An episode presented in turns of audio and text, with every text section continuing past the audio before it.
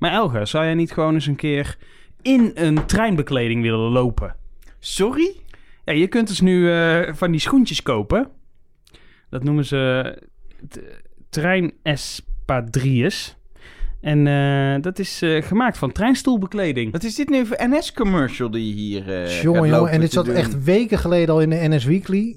Dit is echt wel uitgekoude actualiteit. Maar ik, het lijkt mij wel wat voor jou. Je hebt ook trouwens, ze maken daar van alles van. Bloembakken heb ik al voorbij zien komen. Nou, die, die kun je volgens mij niet kopen. Een nieuw geweten kun je er ook mee krijgen. Nieuw geweten kun je er ook mee krijgen. Nee, sorry. Ik, er was op een gegeven moment, hadden ze... In Duitsland hadden ze het motiefje uit de, uit de U-baan of de S-baan in Duitsland. Heel mooi. Die hebben veel mooier die blauwe stoeltje. Hadden ze van Adidas hadden ze allemaal in kleding. Dat vond ik echt tof. Dat wilde ik hebben, maar dat was toen nergens te krijgen. Heel mooi motiefje met een soort slangetje. Je slingetje, ja, dingetjes. Kan ik niet uitleggen, maar het is heel herkenbaar. in als pa- je... partnerschip met Adidas. Ja, de U was ook echt een, een samenwerking tussen, tussen, de, tussen de Duitse spoorbedrijf van de U-baan of de S-baan, wat is het? En Adidas hadden ze dat samen. Alleen voor in Berlijn kon je in de Berlijnse store kon je dat kopen. Ja. Maar jij niet. Nou ja, ik was te laat. Ach, jongen toch. Ja. Net als de U-baan vaak. Nee, die rijdt, Ja. Nee. Ja. Die rijdt prima op tijd. Ja. Je bent altijd op tijd voor de volgende, inderdaad. Precies.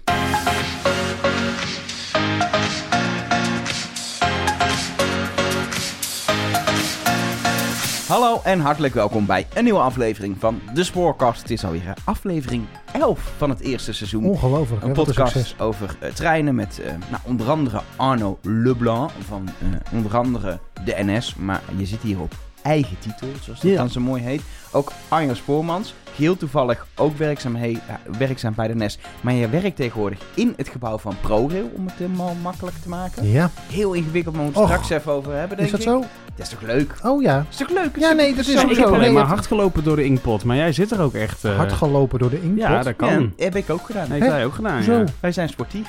Zij eens moeten proberen. ja. Nou nee, dat, dat red ik niet, een rondje. Maar waarom hebben jullie gerend door de inkpot? Ja, je, ze hebben daar zo'n binnenplaatsje en daar kon je doorheen eh, rennen bij een, eh, bij, een, bij een urban run of zo. Een urban run dat je door gebouwen heen gaat. Hou leuk. op met me, wat Ja. enig. Nou, dan ben je Ja. ook langs mijn nieuwe werkplek gerend waarschijnlijk. Want Dus we zitten aan die binnenplaats. Oh, leuk. In ieder Ah. geval, eh, we gaan het hebben over treinen, over het spoor. Onder andere gaan we straks, en dat is nieuw in deze podcast, op een reportage. Ja, We gaan naar eh, een station. We verklappen nog niet welke. Nee. Maar we gaan naar een station waar we het nog nooit eerder over hebben gehad in Nee. deze podcast. we hebben er Ehm, ook geen mening over. Eh, we hebben een nieuwe conducteur van de maand die we gaan eh, bellen. Zeker. Nee, Sterker nog. het is een machinist geworden Ja, het is een machinist van de maand. Ehm, is en- dat nou niet leuk? Ik dacht voor de elfde gaan we het even helemaal anders doen. Precies, heel, en een reportage en een En machinist van de maand. En we gaan het hebben over eh, zomerweer eh, en de effecten ervan op het eh, spoor. Het is toch nog een beetje einde van de vakantie, dus we gaan het over hitte hebben, over onweer, over Zandvoort. Maakt me niet uit. Het wordt hartstikke leuk, maar is zoals altijd de actueeltjes. Arno, Ja, het station zal nooit meer hetzelfde zijn. nee, het is... eh, nou, wij hebben natuurlijk al eh, eerder vermeld dat de metro er niet meer is. Wel de, die, dat, die, die rijdende dingen, maar niet meer de, het krantje. In Rotterdam rijdt hij nog. De metro. Ja, van de RET. Ja, daar rijden ze nog. In Den Haag Hebben we gezien toevallig op het station waar in we... Amsterdam. Ja, maar ehm, eh, de metro, de krant, die is er natuurlijk niet meer. Al een paar maanden niet meer volgens mij. Maar ehm, hebben we al uitgebreid om gerouwd natuurlijk. Want het is toch zonde. Eh, ooit waren er vier gratis kranten geloof ik en nu niet één meer. Wel nog online trouwens. Maar ehm, de Ja, bakken... het is gewoon clickbait.nl geworden, die site. Is niks, het heeft niks meer met die krant te maken wat daar gebeurt op Nou, internet. eh, ik spreek nog wel eens een journalist daarvan. Dus soms Oh, ze hebben maken ook wel echt journalisten? Ja, ze maken ook wel echt artikeltjes en zo. Oh, wauw. Ik dacht dat echt alleen Ze maar... maken eh, ook wel echt artikeltjes en zo. Dat Ja, nee, maar ik bedoel, het is niet alleen maar eh clickbait eh, door plaats van ANP. Er zit ook Ik dacht echt dat het alleen maar eh, tussen. man bij het hond en eh Taylor Swift heeft dit gedaan was. Maar er zit ook nog Nee. gewoon eh, nieuws. En dit moet je Ja. nooit in je aar stoppen, dat soort artikelen. Sorry? Jezus, wat is het toch met jou? Ik weet niet. Ik, dat is, zijn toch van die dingen van, de, de- van die half seksueel getinte berichten bij, met van die suggestieve clickbait openingen. Die je denkt, openingen ook. Eh, Ik zie ik- dit nooit. Dit is Zal ik het doorgaan? algoritme bij jou wat daarop Nou ja, uitkomt. oké, ik zal even uitleggen waar dit vandaan komt. Maar Of zal ik gewoon doorgaan? Als je een tabblad in, eh, nee, die, op het dit werk ga je opent, niet redden. Die dan heb je N- MSN Nieuws. Ken je dat? Ja, van Microsoft? Ja. En daar zitten dus heel vaak van dat soort merkwaardige van, van die vreemdsoortige... Een me- meneer kwam in bij het ziekenhuis en dit vonden ze in zijn... En dan bla bla. En dan moet je dan op klikken en dan zit er... Weet ik veel, een pot pindakaas of zo zitten. Dan, weet ik, De, Anyway. de, de metro. Zullen we erop gaan? Die bestaat niet meer in ieder geval. Nee, maar inmiddels zijn dus, worden dus ook alle bakken weggehaald. Want ik kwam namelijk gewoon op het Die station. moet je dus niet... Nee, nee, laat maar. Ik, eh, ik snapte dit. Dan kom je op MSN nieuws. Ja, te ja, wil je ik, wilde, niet. ik, wilde hem niet snappen. Eh, inmiddels eh, worden die bakken dus weggehaald. Want ik kwam namelijk gewoon simpelweg op station Den Bosch een mannetje tegen die eh, de bakken aan het weghalen was. Dus ze worden nu langzaamaan eh, Dus weggehaald. wat denkt u dat u aan het doen bent, meneer? Hallo, die dingen horen hier te staan hoor. Maar toen ging ik eens even kijken op station Den Bosch. Jij weet dat misschien ook wel, Elge. Jij kwam er nog wel eens. Daar stonden er best veel. Echt gewoon een stuk of acht of zo. Ja, aan beide kanten van het station eh, waar erin komt. nou, en eh, gewoon bij bakken. alle perronsopgangen in Oh de, ja, in de passerelle. Oftewel de loopbrug. Daar, ehm, daar stonden er heel veel. Maar wat gebeurt er met die bakken? Want er is de- we hebben geen gratis kranten meer. Het is ook niet zo dat iemand anders ze over kan nemen. Die worden, ook niet omges- zo... dat die worden omgesmolten tot metro, denk ik. Ja, dat, dat weet ik niet. Nee, maar maar- dat vind ik wel leuk. Wat gebeurt er met de oude? Kun je die straks kopen op een, op een soort webwinkel? Voor leuk Nou, dat denk ik niet. huis. Ik denk dat ze gewoon naar de schoot gaan. Maar eh, het is Leuk natuurlijk wel een... huis. eh, Stuk- wat, Stukje moet je daar nou weer, historie. wat moet je nou weer met zo'n ding in huis? Stukje historie. Ja? Zijn er ook mensen die treinbankjes naar huis zetten? Een metro. ja, maar daar, kun je nog, daar, daar, daar zit nog een soort van functioneel nut in. Dat Ja, je, hier daar kun kun je, je- namelijk op zitten. Hier kun je oud papier in leggen, denk ik. Anyway, Ze zijn dus weg. En dat vond ik best wel een... eh, nou, want het- ze, ze, ze maakten echt nog een tijdje nog wel deel uit van het station. Hè? Want ze bleven nog best wel een tijdje staan. Maar nu zijn ze weg. er waren geen reizigers die het zagen. Nee, dat niet echt. Maar, ja, laten we wel wezen. maar we hebben het over het spoor. Dus, nou ja. Ik vind het een, eh, een mooi, mo- mooi Ja. puntje. Eh, de metrobakken zijn eh, of worden weggehaald op dit moment. Ja. Op de diverse stations. Ik wil het hebben over jullie werkgever. Jullie werken bij de NS in het dagelijks leven. Want die heeft halfjaarcijfers bekendgemaakt. Normaal is dat een bericht waarvan ik denk, nou, dat boeit me niet zoveel. Er gaat wat getalletjes heen en weer. Maar het gaat natuurlijk heel slecht met de NS. Dat is niet de schuld van de NS, maar dat is de schuld van corona. Ehm, een maandenlang nauwelijks reizigers. En nog steeds zitten we nog lang niet op niveau. Weet jij Arno een beetje hoeveel we nu zitten van, Nou, eh, van normaal? Ik heb daar... eh, ja, nou, dat weet ik. Want eh, Translink, eh de, dat bedrijf dat alle in- en uitchecks eh, van al het OV. Dus ik weet het van het hele OV. En dat is nog wel geinig, want wat mij is opgevallen... is dat zeg maar sinds eh, de vakanties eh formeel ook klaar zijn... Hè, ja, aanvankelijk noorden. eerst in het noorden, het zuiden... zie je gewoon eh, de cijfers weer oplopen. Was het eerst eigenlijk eh, eh, sinds... Nou, 13 maart zo ongeveer eh, lag het eerst op min 90% hè, of nog meer zelfs. Toen het min 80, maar nu zie je nog wel eens dat de min 41% is nog steeds dus nog maar, zeg maar, eh, 59% van de reizigers die er zijn... ten opzichte van dezelfde periode vorig jaar. Maar je ziet dat dat langzaam oploopt. Dat is wel geinig. En er zijn denk ik afgelopen periode ook wel treinen geweest waar ze in de plus zaten. Vooral die Haarlem, Zandvoort, die zullen wat drukker zijn eh, Ja, maar die hebben nog nooit gereden volgens mij. Want je kunt daar dat zes keer per uur rijden. Nee, wat ze nu gedaan hebben. Dat kan pas sinds eh, de Formule 1, die er, nooit, die er uiteindelijk nooit geweest is. Maar eh, dat, dat, is, dat, is dat baanvak aangepast. Dat is waar, dat is waar natuurlijk. In ieder geval, de NS schrijft 185 eh, miljoen euro verlies. Maar in totaal is het negatieve resultaat is meer dan een miljard. Terwijl vorig jaar was het negatieve resultaat nog 96 miljoen Positief resultaat. positief.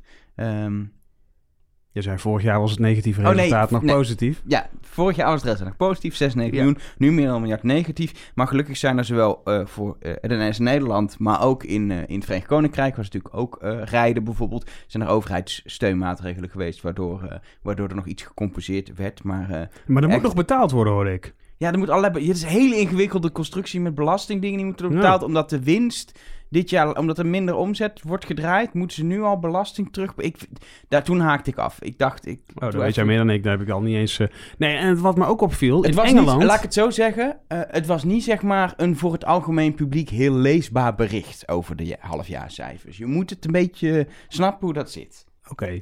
Met woorden als onderliggend resultaat en ehm, Nou, jij leest nooit het Financieel Dagblad. nee, Je weet niet wat EBITDA is. Ik weet zeker wel wat Ebita is. Nou ja, nou, dat maar dat dingen. stond dan weer niet in het bericht. Ik moet dan altijd aan een pita broodje denken. Maar goed, dat ben ik. Maar ehm, wi- wist jij dat in Engeland, of in Groot-Brittannië of Verenigd Koninkrijk, het is maar hoe je het allemaal wil zien. Dat, Officieel eh, heet dat land gewoon Verenigd Koninkrijk. Ja. Groot-Brittannië is een fysieke locatie, een ik weet eiland. het, ik weet het. Maar ik wil even naar mijn punt. Engeland is een deel van Ja, het Verenigd Hierover Koninkrijk. meer in Ligt de- er op dit lijkt me volkomen logisch. Meer in het VK-podcast van Elke van der Wel. Eh, maar ehm, dat ze daar de eh, vergoeding 100% is. Dus daar, daar wordt gewoon alles helemaal vergoed. In Nederland is het 93%. Waardoor er dus eh, verliezen ontstaan. Overigens niet alleen bij NS. Maar eh, dat zal bij de andere OV-bedrijven niet Ja, veel En anders is zijn. natuurlijk de grootste van de OV. Ja, en die was gewoon nu toe aan halfjaarcijfers volgens Ja. mij. Dat ligt natuurlijk allemaal al vast. Ja. Dus, eh, en het is natuurlijk wel bijzonder, want de, de jaarcijfers over 2019... dat was volgens mij eind februari zo, iets. Dat was Kijk, een goed nieuws show. Nou ja, dat was natuurlijk fantastisch. En dat je echt ziet, nou, nu gaat het goed. En dan... Nu gaat het goed en we gaan investeren om de capaciteit de komende jaren nog verder te vergroten. En we bestellen nieuwe treinen. En, eh, Maar dat gaat door, dat ja, laatste. dat- dat- dat moet- je moet ook wel. Maar ja, die reizigers Ja. moeten wel nog terugkomen. En dat zit er nog even niet in op dit moment. Ja, maar wel stoer dan om dan toch gewoon te zeggen... we gaan niet eh, afschalen of zo. Nee, maar ja, dat, eh, als, je, als je dan drie jaar later weer bedenkt... oh, we moeten toch opschalen, dan eh, die... zeker nieuwe treinen, dat is investeringen... zijn natuurlijk zo'n lange termijn investeringen... dat je, je kan bijna niet echt afschalen... want dan heb je op, op de lange termijn toch echt een probleem. Ja, dat, dat, dat, dat klopt. Ja, dat klopt. Ja, en dan ehm, van de cijfers naar hopelijk een iets interessantere... eh, Sowieso. eh, Want iedereen die nu in slaap is gevallen, gevallen, we gaan weer door. Eh, ik heb een actueeltje over Arriva. De halfjaarscijfers van Arriva, vertel er alles over. Nou, dat is een hartstikke goed. Ehm, nee, de, eh, wat ik heel leuk vind eh, is eh, in eh, Noord-Nederland eh, worden nieuwe treinen besteld. En de treinen die er rijden, die eh, worden omgebouwd en die krijgen een nieuw kleurtje en zo. Want dat rood, dat is allemaal een beetje vaal geworden zoals die treinen er daaruit zien. Ze blijven wel gewoon rood. Niet zodat Arriva opeens naar, naar, naar geel-blauwe huisstijl gaat. Ze gaan naar wit en lichtblauw.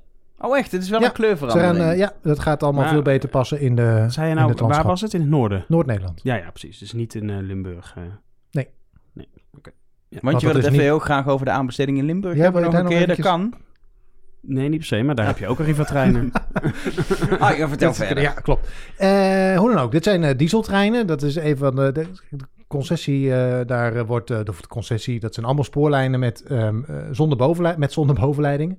Dus dat zijn allemaal dieseltreinen. Die worden allemaal omgebouwd. Want ze krijgen een accu en een dieselmotor. Daarmee gaat al heel veel eh, CO2 bespaard worden. Maar wat ik heel leuk vind, is dat nu de eerste treinen in, eh, wat is het, in juni of juli zijn gaan rijden. Waarbij aan de buitenkant je kunt zien hoe druk het in eh, een coupé is. Oh, ze hebben ramen in de treinen gestopt. Wat een goed idee. Nee. Nee. Nee, als je... Ja, ook. Er zitten wel ramen in. Nou, eh, ja. Nou, wat dus het leuke is... Nee, maar ik vind het wel goed, want je ziet er zijn kleurtjes of zo eh, gewoon... ja, dus je hebt de bestemmingsaanduiding, zoals het dan zo luxe heet. Aan de zijkant is er zo'n zo'n zo'n zo'n digitaal schermpje waarop staat Harlingenhaven. Dan weet je dat die trein naar Harlingenhaven gaat, als het een beetje mee zit. Ehm, en daarnaast komt dan een gekleurd vlak.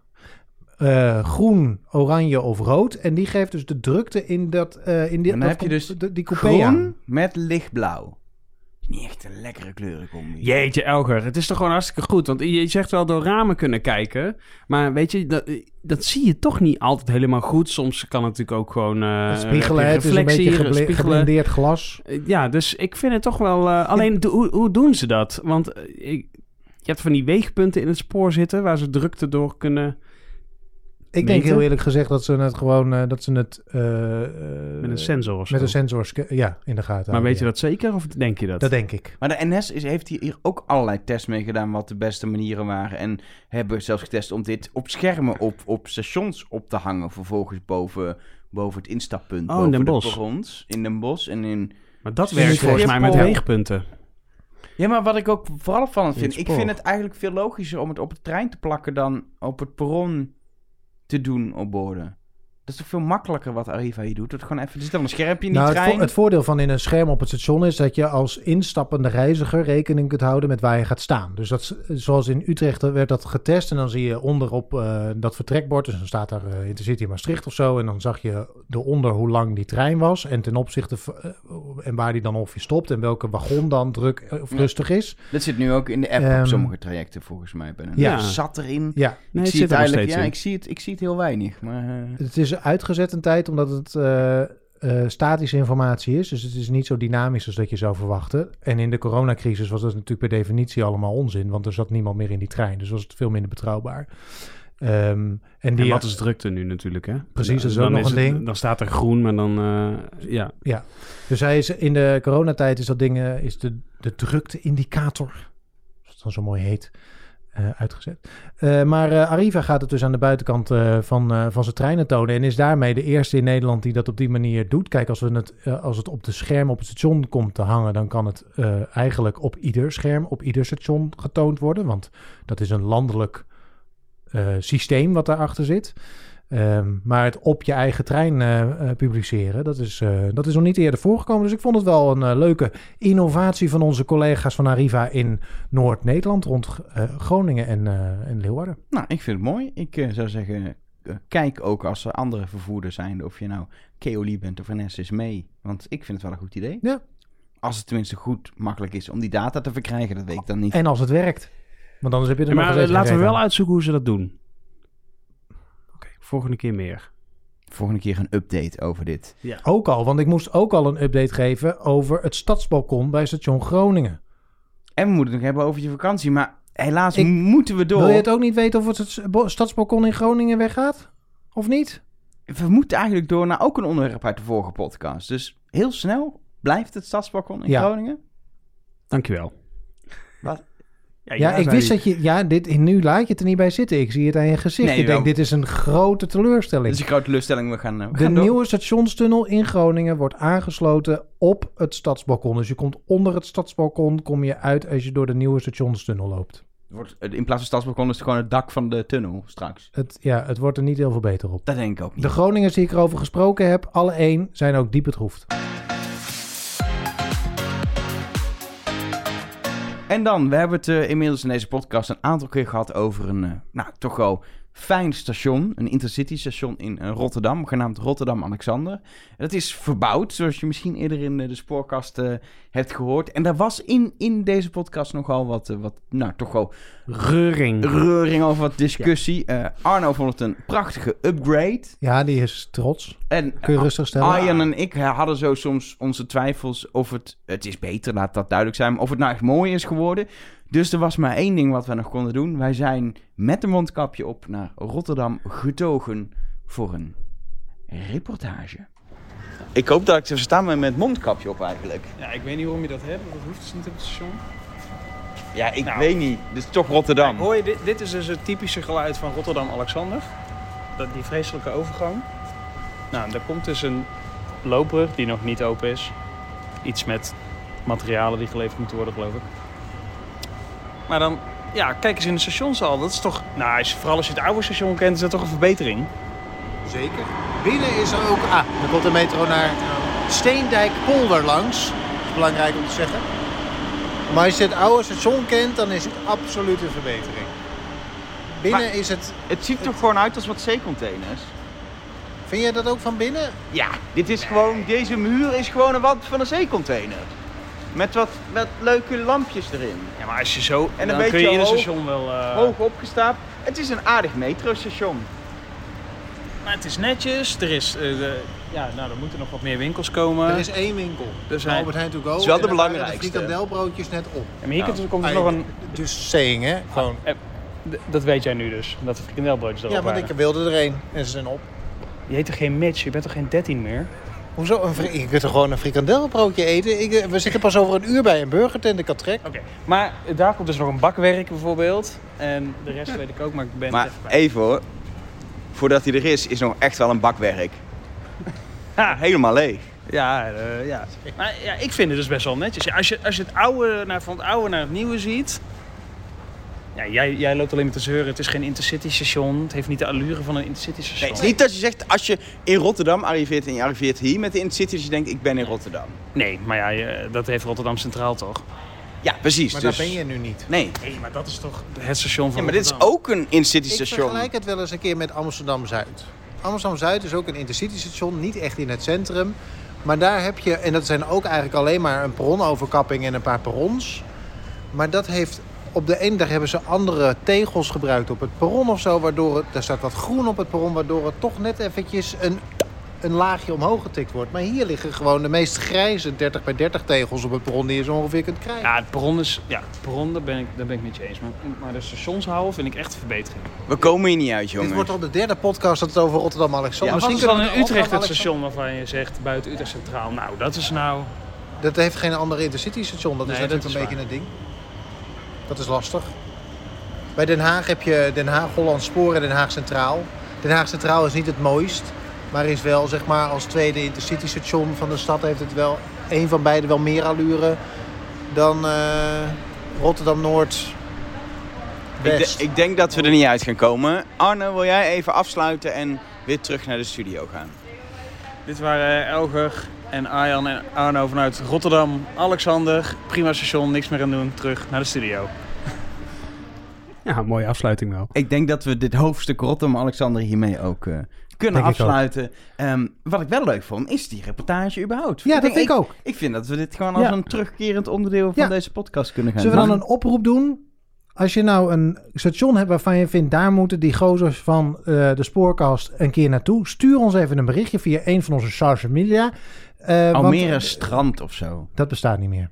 Nee? Nee, Muziekwijk, dat wel. buiten, Maar God ik- weet waar ze ons heen Oh. gaan sturen, hè? Precies.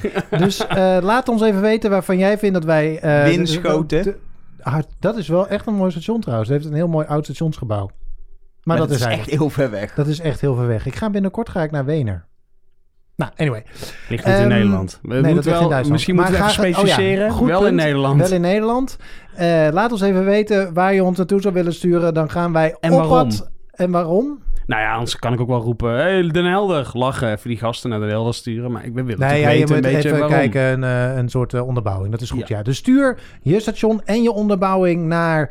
eh, dit station moeten jullie bezoeken, at spoorkast.nl of krijg lekker de vinketering, at spoorkast.nl. Kies maar een, een mailadres eh, en dan gaan wij op pad. Of een berichtje op de socials kan ook. Gewoon het spoorkast eh, op eh, Twitter of Mag Instagram of zo. Als dat makkelijker is voor de mensen. Nou, oké joh. Vind ik ook prima. Mag ook, ja. En dan, eh, het, is, eh, het is inmiddels eind augustus. Ehm, de hittegolf is gelukkig achter ons. Maar het was me een, eh, een nou, lange 13 dagen. Want het duurde totaal 13 dagen, de hittegolf. die we hebben gehad deze zomer. En ieder jaar natuurlijk warme periodes in de zomer. Zeker de laatste jaren. Dan is altijd de vraag, doet de airco het in je coupé of niet? Maar meestal gaat het... Deed hij het bij jou? Ehm, wisselde een beetje. Oh, Soms heb je ook, ik Nou. had ook weer, ik had ook weer zo dat roepen ze wel eens om van, als u voor in de trein zit, daar doet de airco het niet goed, dan kunt u achterin zitten, want daar doet hij het wel en zo. oh Dus dat is wel vriendelijk. eh, Ja. Dat gebeurt natuurlijk. Maar ehm, eh, eh, niet alleen is het soms aangenaam of iets minder aangenaam in de treincoupé door het weer. Het heeft natuurlijk heel veel gevolgen voor de infrastructuur van het spoor. En ik heb het idee dat ondanks de hitte dat het best wel goed ging. Dat we, ik heb weinig berichten gehoord over dat er uitgezette spoorstaven waren en toestanden. Terwijl andere zomers heb ik het idee dat dat meer gebeurt. Maar misschien heb ik gewoon niet goed opgelet. Nou, het is ook geen toeval, kan ik je vertellen. Want eh, ja, seizoenen hebben zowel bij eh, ProRail als alle vervoerders eh, de aandacht. Dat komt volgens mij een beetje door... uiteindelijk, in, volgens mij was het 2012 met die sneeuw. En toen bleef ook die Vira nog in de sneeuw hangen, weet je nog. Er hing zo'n blok onder. Nou, allemaal gedoe. En Toen... toen... Dat was, dan hebben we het over de winter. We hebben inderdaad Ja, ja, gehad dat de mensen moesten maar- overnachten in, eh ja, in maar de dat zijn sporthal dus... in Utrecht. Ja, ja, ja, maar dat zijn dus seizoenen. En eh, sindsdien, eh, volgens mij, wordt er heel veel aandacht besteed aan de verschillende seizoenen. We hebben natuurlijk altijd traditionele blaadjes op het spoor en zo. Klassieker. Klassieker. Vierkantewielen.nl. Zo heb je ook de hitte. En vorig jaar was het nog zo dat de dienstregeling moest worden uitgedund toen het zo heet was in de hittegolf. Echt? Ja. ja Dat herinner ik me dan weer Toen niet. werd het ook wel Nee. 40 graden en warmer natuurlijk. Dus Toen waren was het wij volgens iets mij, warmer eh, dan eh, nu. Toen Maar- waren wij ook wat andere dingen aan het doen, Elger, denk ik. Oh, dat was eind Eh, juli, eh, was die Eind juli was toen, dit, eh. ja. Maar ehm, Eh, ja, toen was dat. En eh, dit jaar is dat niet geweest. Tenminste, ik weet niet of jullie goed opgelet hebben, maar volgens mij is het niet geweest. En het is dus niet, eh, niet, eh, niet toevallig dat dat, eh, dat dat niet zo was. Ehm, bijvoorbeeld, dat komt onder andere omdat er dus eh, bij NS in ieder geval oude rijtuigen eruit zijn gegaan, bijvoorbeeld. En er weer nieuwe in zijn gekomen. En bijvoorbeeld die nieuwe sprinters, die sprinters nieuwe generatie, die eh, hebben gewoon best wel goede airco's eh erbovenop zitten. Want bij de sprinter nieuwe generatie zit alles bovenop. Eh, moet je maar eens op letten. Ehm, Maar en, die, die koelen niet de spoorstaven. Nee, nee, nee. Nee, maar dit is, dat is daar even een ander onderdeel. Ik heb het nu even over de treinen. Eh, want je had het net over airco in de treinen en zo. Dat heeft niks met spoorstaven te maken. Maar, ehm, ehm, dus die, die, die zijn daar buiten gewoon goed in. Er zijn wat oudere treinseries uitgegaan en dan gaat het over het algemeen ook beter. Maar ze hebben... eh, ze, ze hebben ook wel wat andere dingen gedaan. Bijvoorbeeld, vorig jaar ging het vooral mis op de, op de HSL. Dit jaar zijn er daarom wat maatregelen genomen, hè, die, eh, die, eh, over de treinen die over de HSL gaan. De airco's zijn bijvoorbeeld op halve kracht gezet. En dat kun je dus gewoon doen. Eh, dan vallen ze veel minder uit. En dan, maar het blijft toch cool eh, eh, in de coupés. Want airco's zijn namelijk een probleem. Als er namelijk in de hele trein op een gegeven moment een airco uitvalt... dan moet je voor de veiligheid, moet die de volgende dag weer gerepareerd zijn. Dus dan moet een trein van het spoor af. En als dat te vaak gebeurt, dan moeten er te veel treinen voor onderhoud weg. En dan, eh, nou, dan, dan, dan gaat het mis. Heb je materiaaltekort? Ja, en eh, het aller, eh, het- hè, wat, wat NS dit jaar ook heeft, zijn vlootanalisten. Heb jij er al van gehoord, Arjan? Zeker. Die zijn nieuw. En zij kijken dus, eh, ja, ik, ik, ik heb me laten vertellen bij, eh, bij die onderhoudsbedrijven, daar heb je er een aantal van in Nederland zitten. Want eh, NS doet al zijn eigen onderhoud hè, aan treinen. Dat, dat, dat er heel veel sensoren tegenwoordig in treinen zitten, waardoor ze proberen te voorspellen wat er misgaat. Dus dat ze gewoon zien van, hé, hey, daar gaat een wiel niet goed, of daar gaat een rem niet goed, of weet ik veel wat. En die vlootanalisten, die monitoren dat is allemaal met die sensoren. En daardoor kun je dus beter voorspellen of het ergens misschien wel fout gaat in Maar de trein. Dan gaat het dus allemaal over, over de, de treinstel, het materiaal, dat die kunnen blijven rijden, dat er geen tekort komt, dat ze niet stilvallen midden op Ja, het maar ik heb nog één laatste puntje, want dat is wel belangrijk. Er wordt, eh, is mij verteld, beter samengewerkt eh, eigenlijk binnen NS. Kijk, NS bestaat natuurlijk uit heel veel verschillende takken eigenlijk. Hè. Je hebt natuurlijk een onderhoudstak, je hebt een afdeling reisinformatie. Nou, daar valt, daar valt amper mee samen te werken. Nee, valt mee hoor, dat doen ze heel goed. Maar eh, de, de onderhoud, vroeger waren het zelfs allemaal aparte bedrijven en zo. Dat is niet meer, maar daar wordt gewoon veel beter samengewerkt. Waardoor je niet meer één afdeling hebt die kijkt naar de onderhoud van een trein. En een andere afdeling die weer let op wat is voor de reiziger interessant. Waardoor je, ja, waardoor je niet eh, eh, het, het ultieme efficiency kunt halen, zeg maar. En dat gebeurt nu wel veel beter de afgelopen jaren. Waardoor ze gewoon veel sneller een afweging kunnen maken van... Gaan we deze trein toch nog even mee doorrijden en pas dan naar onderhoud? Of gaat hij al, gaat hij al eerder naar onderhoud? Of het gebeurde vroeger, heb ik me laten vertellen, ook nog wel eens... dat dan een trein gewoon twee weken ergens stond te wachten... totdat hij, in, eh, totdat hij dan in onderhoud kon. Omdat er dan ineens heel veel wordt aangeboden. En dan ineens weer veel. Dus er wordt gewoon veel beter gedoseerd en gekeken... wat is op dit moment nou eigenlijk de beste oplossing voor het materieel... maar ook voor de reiziger. Wordt, wordt zo'n trein dan ook zeg maar een soort vooraf al zomer klaargemaakt? Dat ze even een keer een check doen op een gegeven moment van... hey, doen die airco's het? Weet je, bij een auto doe je dat ook. Dan doe je even de, in de winter dan, doe je even de, de beurt. Winterbandjes eronder. Nou, heb je bij een trein niet. Maar wordt dat preventief ook gedaan? Of is het echt alleen maar als, er Ja. als zo'n sensor aangeeft de airco valt uit? Ja, ze hebben bij die HSL-treinen, dat zijn die Trax-locomotieven nu nog, hè. Eh, daar hebben ze wel eh, eh, ja, van de, eh, de koelingsapparatuur van de onderdelen. Dus je hebt natuurlijk speciale apparatuur die weer de koeling zorgt voor bepaalde onderdelen. Ehm, daar hebben ze, die hebben ze wel extra gereinigd en zo van tevoren. Zodat je dus... eh, ja, zodat je dus dat het minder snel uitvalt. Daar gaat het om. Uitval. Je wil geen uitval. Want voor een trein is het gewoon eh, heel lastig als het overdag warm is. Maar het belangrijkste is eigenlijk nog als het s'nachts niet afkoelt. Dus dat is Dat misschien hem- nog wel warmer, of eh, eh, erger dat het s'nachts niet afkoelt, dan dat het overdag heel warm is. Omdat, dan, dan- eh, omdat die, die trein dan niet meer afkoelt, letterlijk. Dus Ja, de precies. warmte die in de Blijft- loop van de dag is opgebouwd, die blijft in dat treinstel hangen. En, En dan bouwt het zich op. dan bouwt het dan- zich op, ja. Ja, want dan Ja. begin je de volgende dag weer op een punt waar je de dag ervoor ook al zat. En dan kan je systeem op een bijvoorbeeld gegeven met moment denken... infrastructuur ook. Ja, want dat Dus- was mijn andere punt. Daar probeerde ik dus straks al heen te gaan. Ja. Eh, infrastructuur en hitte is natuurlijk ook echt wel echt een issue. Want die spoorstaven die kunnen gewoon helemaal niet zo goed tegen warmte. Nee, dat zet uit, hè. Dat is metaal, dus dat zet uit. Maar wat je eigenlijk ieder jaar wel ongeveer ziet, is dat op het moment dat het, en we hebben eh, al een paar jaar hebben we regelmatig dertigers, ehm, dat in de Dertiger. dertigers, dertigers Temperatuur, hè? qua temperatuur, ja. Ja. We hebben ook dertigers in Vorig het, jaar in de 40ers zelfs. spoorkast zitten Ja, ik kan bijvoorbeeld. zeggen, er zitten er drie aan tafel. Eh, maar ik bedoel temperatuur.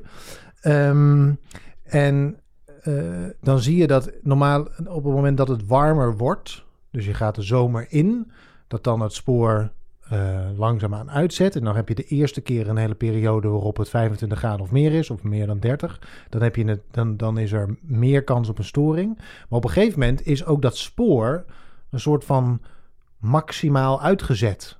Dus het kan dan eh, twee weken lang 30 graden zijn, maar het, het spoor wordt er niet meer langer van dan dat het op dat moment is. Dus als je eenmaal door die eerste storingen eh, eh, die dan ontstaan door die warmte heen bent, daarna is het redelijk constant en ontstaan er niet zo gek veel storingen meer. Het enige waar we, waar we, wat we wel hebben gezien de afgelopen hittegolf waren de spoorbruggen.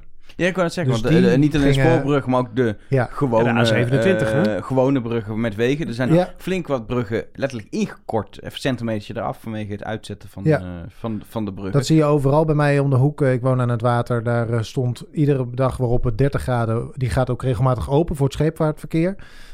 En daar stond een aannemersbedrijfje met een slang uit het water...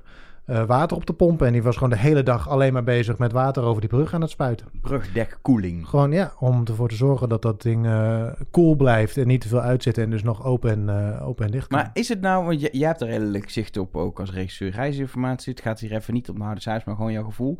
Is het minder erg dan andere jaren? Onda zeg maar voor zo'n hittegolf? Ik heb het idee dat het wel meeviel dit jaar. Ik heb ook het idee dat het meeviel dit jaar. Ja. En dat zal enerzijds komen inderdaad omdat het, het, het materieel van, eh, van NS bijvoorbeeld, maar eh, ongetwijfeld ook van de Arriva's van deze wereld, er eh, steeds beter tegen bestand is. We gaan dit ook steeds vaker zien. Je ziet gewoon een stijgende lijn in het aantal hittegolven. Ik sprak van de week met iemand en die zegt: Mijn zoontje is vier, drie en heeft vier hittegolven meegemaakt in zijn leven. Ik was 13 toen ik vier hittegolven had meegemaakt. Dus, dat is, dus het wordt veel meer onderdeel van, onze, van ons klimaat. En daar, zullen, daar, daar zal de samenleving en dus ook het spoor zal daar rekening mee moeten houden. Grappig is ook dat Arriva deze hittegolf voor het eerst één dag eh, ook een maatregel in zijn dienstregeling heeft genomen. Die heeft de korte tijd heeft hij minder treinen gereden op een traject. eh, omdat anders het materieel niet genoeg koelde. Dus dat zijn dieseltreintjes. Genereert warmte. En eh, in de normale dienstregeling rijdt het dan heel vaak heen en weer. Bijna constant. Bijna constant. eh, met risico op uitval. Dat hebben ze vorig jaar in de hittegolf hebben ze dat gezien. Dus nu reden ze, eh, hadden ze het laatste stukje van die verbinding hadden ze afgeknipt. Tussen Marienberg en Hardenberg om precies te zijn. We praten over grote steden. Zodat die trein 20 minuten langs een perron kan staan. En af kan koelen. Dus niet meer hoeft, het treintje niet te hoeft te laten rijden. En daarmee is die dienstregeling eh, op poten gebleven. Eh, terwijl dat anders Nou, wellicht eh, niet was gelukt. Dus je ziet dat niet alleen bij NS en bij ProRail, maar ook bij een bedrijf als Arriva, men aan het nadenken is hoe je omgaat met eh, hitte om ervoor te, en er uiteindelijk voor te zorgen dat je dienstverlening, dus dat, dat die treinen blijven rijden. Ja. Ik ben ooit mee geweest met ProRail bij zo'n spoorschouw in mijn vorige werkzame leven. Nou, dat doen ze als het warm is ook inderdaad. Dan gaan ze letterlijk meten hoe dat Ja. het zit. Met de temperatuur, zo'n afstandstemperatuurmeter. Ja. Overigens heb ik wel cijfertjes. Ik kan het wel een beetje in cijfers vatten. Want eh, in ieder geval NS heeft eh, eh, tijdens de hittegolf eh, ruim 400 eh, ja, eh, rijtuigen in onderhoud moeten brengen. En dat was eh, vorig jaar bijna 600. Dus dan zie je echt het grote verschil. Je hebt natuurlijk altijd een bepaalde hoeveelheid. eh, nou, en, en tijdens zo'n hittegolf zie je dan een piek. Maar die piek was gewoon veel lager. Waardoor ze dus de dienstregeling, eh, waardoor de dienstregeling gewoon in stand kon blijven. De, de zomers brengen ook een ander weerfenomeen met zich mee. En zeker juist ook met het veranderende klimaat heb ik het idee dat het ook erg wordt. En dat zeggen volgens mij al die weermannen zeggen dat ook. En het zijn de hevige buien met ook nou, flinke onweersklappen. We hebben aan het eind van de hittegolf er een paar eh, eh, gezien en meegemaakt. In Utrecht, waar ik woon, maar eentje, want we, we deden steeds niet mee. Maar in het zuiden bijvoorbeeld veel, veel meer. Eh, bliksem en spoor en in het bijzonder bovenleidingen is ook niet echt een hele lekkere combi. Nee, nou, het heeft een soort van aantrekkingskracht tot elkaar. hè? Je ziet dat dat precies. toch wel eh, een soort... eh, er Het is misschien een, te, een haat-liefde... te, te lekkere combi. Ja, een haat-liefde verhouding is er. Eh, het schijnt, ProRail heeft een keer van die cijfers gepresenteerd, eh, dat er, eh, en dat is, vind ik wel een hallucinant getal altijd, dat er ongeveer 100.000 keer per jaar blikseminslag is op het spoor. Honderdduizend keer per jaar? 100.000 keer. Dit is wat er staat. Ik dacht Dan heb je geen groene nou, stroom meer nodig. Dan heb je al genoeg, joh. Nou, dat, Ja, dacht, dat is Ik wou punt zeggen, kun je dit opslaan? Dat het Ja. dan... Eh, nee, dat denk ik niet eigenlijk. Maar 100.000 keer dus. Ehm, en eh, maar Weet je dit En echt het- zeker? Ja. 100.000 keer? Google, Google op de Ja, achtergrond. nee, als je het gedaan hebt, dan Eh, goed. en anders moeten we het volgende maand rectificeren. Maar dit zijn de cijfers die ik uit mijn hoofd weet, denk te weten. Ehm, dus dat betekent, en als je dan ziet hoe vaak die zo'n blikseminslag gevolgen heeft voor het treinverkeer, dan, is dat, dan valt dat relatief mee als je dat vergelijkt met die 100.000 keer. Dus als je, eh, dus je ziet dat we daar heel goed tegen bestand zijn eigenlijk. Want als je eh, laten we zeggen, 30 keer een, eh, een stremming hebt vanwege een blikseminslag. en er staat 100.000 keer een bliksem in. dan heb je het best goed gedaan uiteindelijk. Ehm, eh, maar het, het lastige van die storingen is. Eh, wat je ziet is dat als dan die bliksem eenmaal ingeslagen heeft. dan kan de chaos of de, de, de chaos, de, de schade. kan ook echt enorm zijn. Waardoor er soms tot dagen toe Ja, hinder is op, in het treinverkeer. Precies, als, als zeg maar letterlijk die bovenleiding en ook de transformatoren en zo die er zijn, daardoor geraakt worden, dan moet je dat gewoon letterlijk volgens mij vervangen. Dat is gewoon Ja. weg, weggefikt, Soms, zeg maar. soms slaat het in in een eh, kast waarin eh, allerlei aansturingssystemen zitten voor seinen en wissels en overwegen. Nou, dan moet je die hele kast eh, moet je vervangen. Soms is, zijn de, de kabels daarna ook helemaal doorgefikt. Dus dan denk je dat je het probleem hebt opgelost, maar dan heeft het geen resultaat. En dan moet je vervolgens nog verder kijken. En dan blijkt er ook nog allerlei kabels het niet te doen. En dan vervolgens, nou ja, dan uiteindelijk kom je telkens weer bij iets wat kapot is.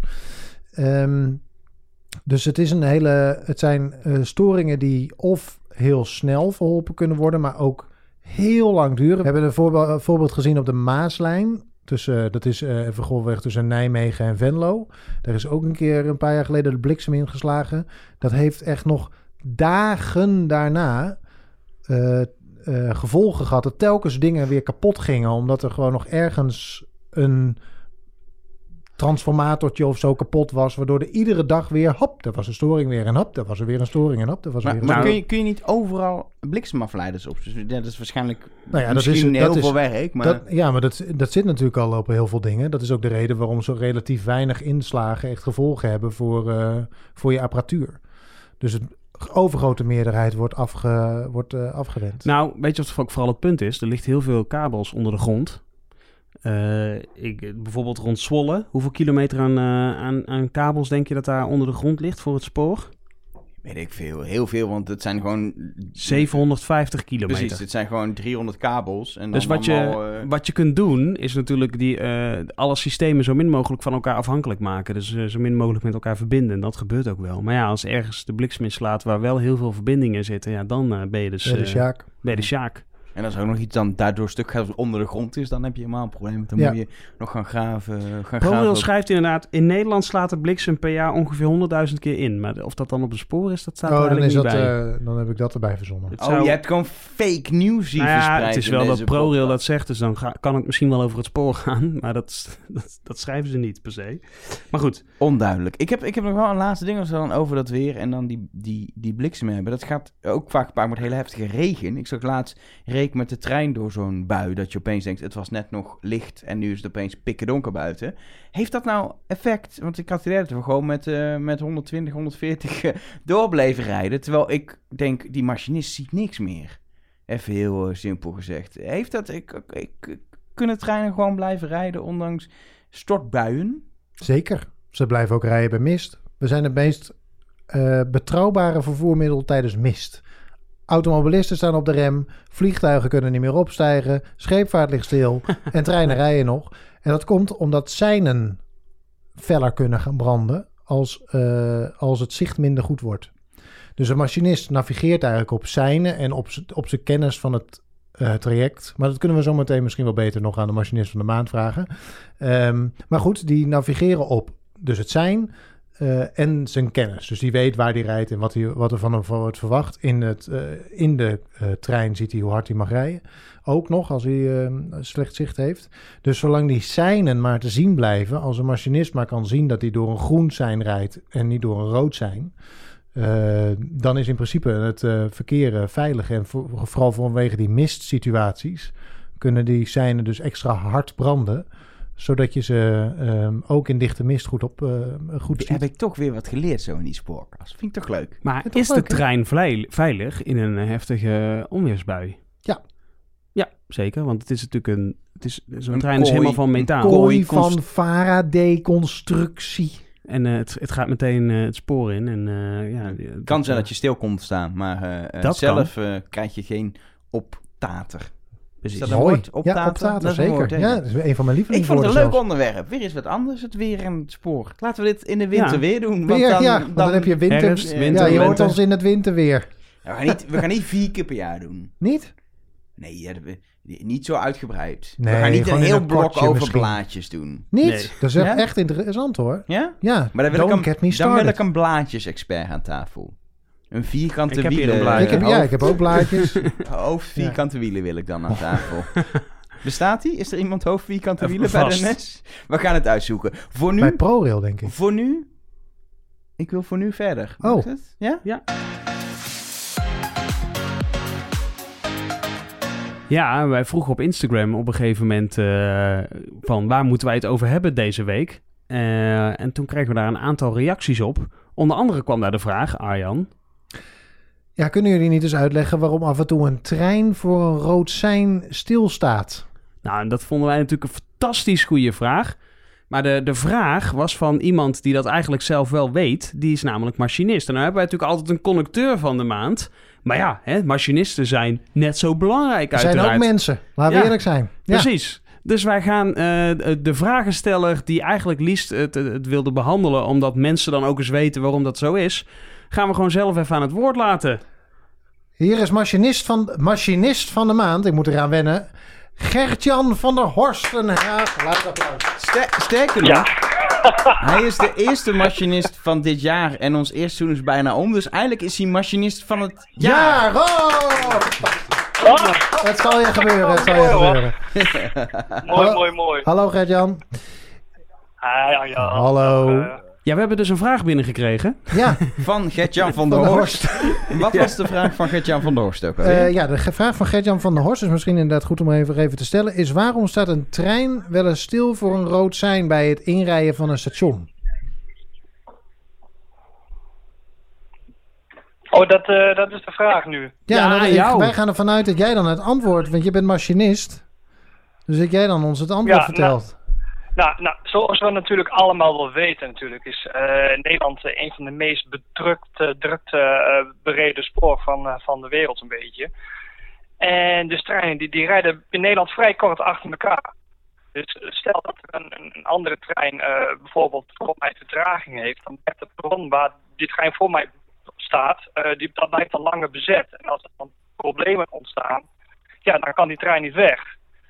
En omdat eh ProRail die eh, bedient de, de seinen en de wissels. En eh, nou, die, die, wilde zich, die, wil, die houdt zich altijd wel vast aan vaste perrons eigenlijk op de stations. Dus zodra mijn perron waar ik normaal op aankom is, dan, dan, ja, dan laat ik soms nog even wachten voordat eh, de trein weggaat. Ja, en dat is ook wel fijn, denk ik, voor. een van de redenen.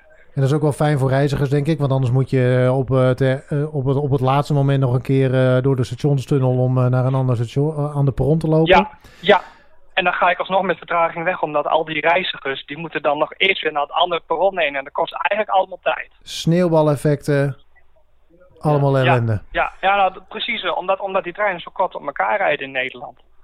Want eh, wa- wa- eh, Dus, eh, even, jij eh, bent eh, machinist bij NS, denk ik. Ja, dat klopt. En eh, welke standplaats heb je? Ik heb eh standplaats eh, Zwolle. Dus Zwolle. eh, ik ga er wel alle kanten op. En, Ja. en, en welke, Ja. bij welke stations gebeurt dit nog alles? Dat je eventjes moet wachten eh, waar jij rijdt? Amersfoort is, is bij mij altijd wel hot item. en vooral mijn eigen, mijn eigen standplaats Zwolle. Als ik Zwolle moet binnenrijden, dan, dan wil het ook Ja. nog wel eens gebeuren. Want bij Zwolle heeft twee, ieder uur twee momenten dat alle treinen tegelijkertijd Zwolle binnenrijden voor de overstap. En weer wegrijden. En eh, doordat het allemaal zo snel achter elkaar gaat, uh, er hoeft er maar iets fout te gaan of één trein vertraging te hebben, of je staat dan meteen achter. Ja. Dat is een beetje het uh, vervelende nadeel van Zwolle. Ja. Nou, Gert-Jan, we hebben jou nu aan de lijn als, als, als machinist. Eigenlijk de eerste machinist die we gewoon spreken in de Ja. podcast. Dus dan ben ik wel benieuwd. Ja, dat En, ik leuk. eh, waarom, waarom ben je ooit machinist geworden? Wat maakt dat zo En leuk? hoe lang ben je al machinist? Dat is misschien eerst. Hoe Ja. lang ben je het al? Maar Nou, ook ik, waarom? eh, Wat is er zo heb, leuk eh, aan? nee, ik heb eh, twee jaar opleiding gedaan via het eh, ROC van Twente. En daarna ben ik eh, twee jaar geleden aangenomen. Dus ik ben in totaal ben ik al vier jaar bij het spoor, zo'n beetje. En waarom ik nou machinist wil worden? Ja, ik had, hiervoor had ik een ander werk. En dat andere werk was in Enschede. En daar werkte ik langs de spoordijken. Dus als je Enschede binnenrijdt, dan kom je in de hoogte. Op een grote dijk kom je Enschede binnengereden. En ik zag altijd de treinen voorbij rijden. En ik dacht, nou, dat vind ik eigenlijk wel interessant. Dat vind ik wel mooi. Totdat dus in één keer eh, in het nieuws kwam dat eh, het eh, ROC in Almelo een opleiding tot treinmachinist zou beginnen. En ik dacht van, nou, ik, ik meld me aan en ik zie wel wat scheepstrand. En uh, zodaar ben ik nu in één keer machinist bij NS. En wat maakt, dat, wat maakt dat een leuke baan? Want Elger denkt eigenlijk een beetje dat het uh, heel saai is. Dat je tijd een beetje vooruit een trein uh, zit te kijken. En, je je dat, kan niet eens sturen. Je kunt niet eens sturen. Je Nee. hoeft geen versnellingspoken Nee, nee. vast te houden. Dus, Nee. eh, Nee. Nee, maar weet je wat het is? Het, het, het landschap, dat, dat verandert continu en ook door de jaargetijden heen. En dat vind ik gewoon hartstikke mooi om naar te kijken. En daar, daar kan ik zelf kan ik er heel goed mee maken, laat ik het zo zeggen. Want als ik als reiziger zelf ook in de trein zit, het ook geweldig om gewoon naar buiten te kijken. En ik denk niet dat ik daarin, daarin de enige ben. Alleen ik heb dan nu net iets mooier uitzicht dan de rest van de reizigers. Ja, we, we spreken normaal conducteuren. Die hebben heel veel contact met, met, met, met reizigers. Dat is volgens mij ook heel leuk aan die Ja. baan. Eh, Als machinist is het wat dat betreft denk ik wel een beetje eenzaam. Want je zit gewoon ja, in je, in je Ja, hokje klopt. totdat je weer aankomt Ik en eh, in mijn gaat wisselen. je hokje. Ja. Ja, Ja. Kan toch niet? Ja, nee, dat klopt wel. Cabine hoor. heet dat, wel. Elger. sorry, cabine. De cabine, ja, klopt. Ehm, ja, nou, dat klopt. Ik, ik, ik moet eerlijk zeggen dat ik daar niet zo moeite mee heb. Ik bedoel, ik vind reizigen wel leuk hoor. Ik heb ook geen hekel aan- reizigen. Want als ik een hekel aan had, dan was ik ook niet bij NS gaan werken. Maar ik bedoel, ik vind het ook fijn om mijn eigen momentje te hebben. Om mijn eigen dingetje te doen. Dus ja, ik moet eerlijk zeggen dat de tijd dat ik in de cabine zit... eh, het, valt me niet, het valt me niet op als ik een rit van twee uur heb... dat ik, dat ik dan voor mijn gevoel twee uur in die cabine zit. Voor mijn gevoel ben ik in een half uurtje in Den Haag. Ik ben er zo. De tijd gaat snel. En mag je ook wel eens omroepen?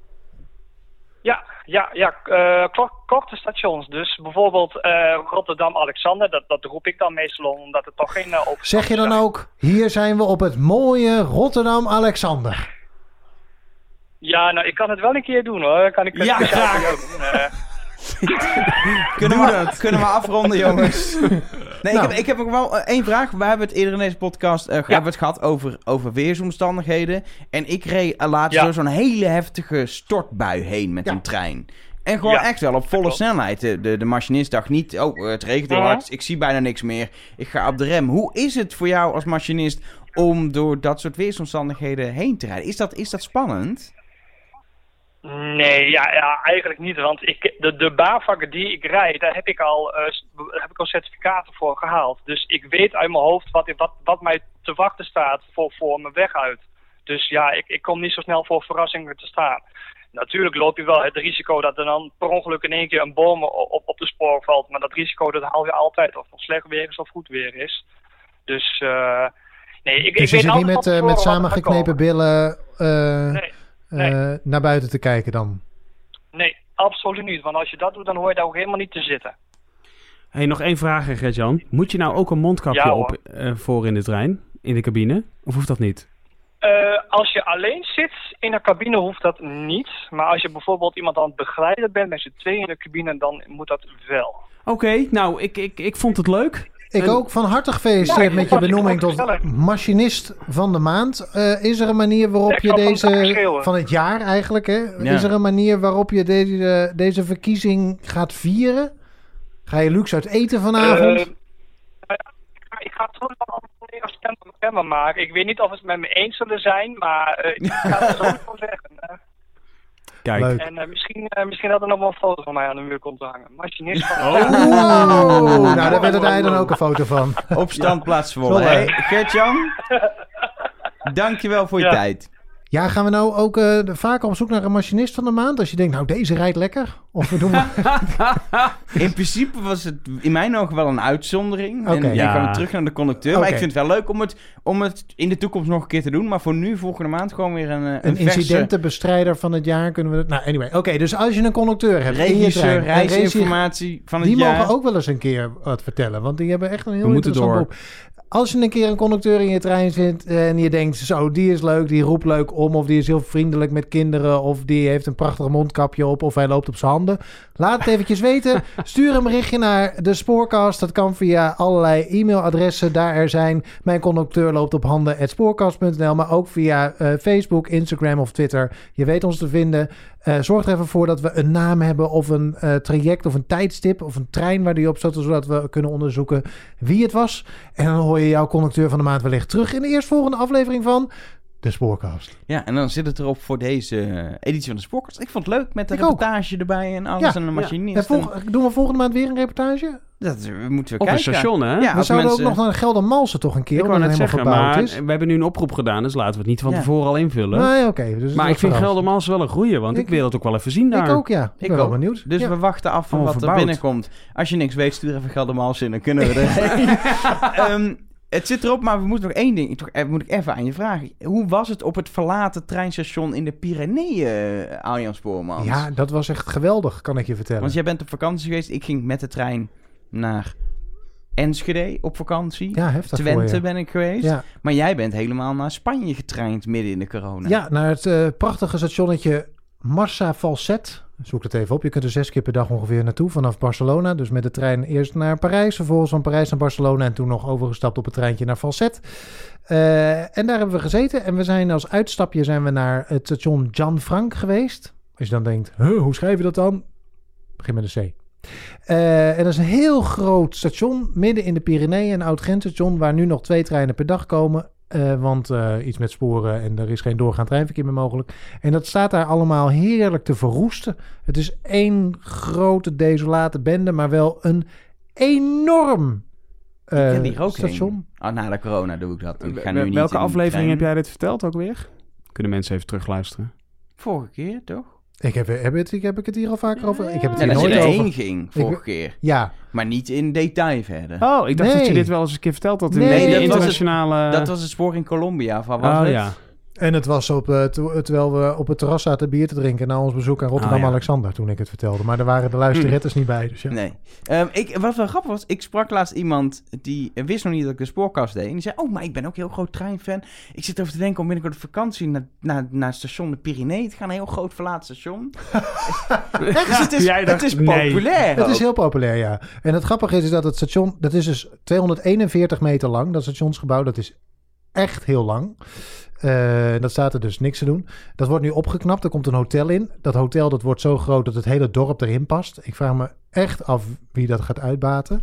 Eh, maar je ziet nu wel dat het, het... Je kunt er nu nog naartoe en dan zie je nog wat van die verlatenheid. Want er wordt ook een nieuw station bijgebouwd. Want ja, stel je voor.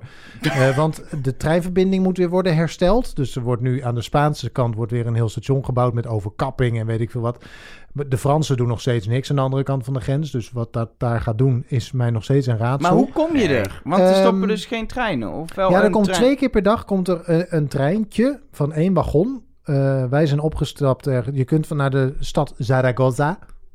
Daar ben ligt- ik wel eens geweest. Echt? Nou, daar vandaan vertrekt dat treintje. Duurt er wel, doet er wel lang over hoor. Maar je kunt ook ergens. eh, wij zijn naar, naar een ander stationnetje wat dichterbij gestapt eh, gegaan. En daar hebben we gezwaaid naar de trein. Want anders stopt hij niet. Ehm, Mooi. Ja, en dan gaat hij namelijk met zijn lampen knipperen. En dan gaat hij doen. En dan weet je, oh, hij heeft me gezien. En dan stopt hij. Ehm, en dan eh, kom je twee keer per dag kun je met dat bommeltje kun je daar naartoe. En dan rij je dwars door de Pyreneeën. Wat een prachtig spoorlijntje is. En, ehm, eh, en ook dat, dat station dat ligt dus inderdaad midden in de bergen. Dus dat ligt in een decor. Prachtig.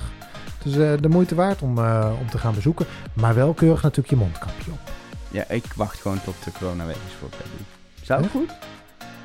Ja, wat mij betreft wel. Ja, ik wacht gewoon even, joh, met allemaal Eh, verder. hey, en wij gaan eh, naar uh, Woepertal natuurlijk. Nou, daar gaan we het allemaal de volgende keer wel over hebben. Volgens mij moeten we nu echt afluiten, want we zijn al veel te lang over tijd. Dat krijg je met reportages in de podcast en machinisten en toestanden.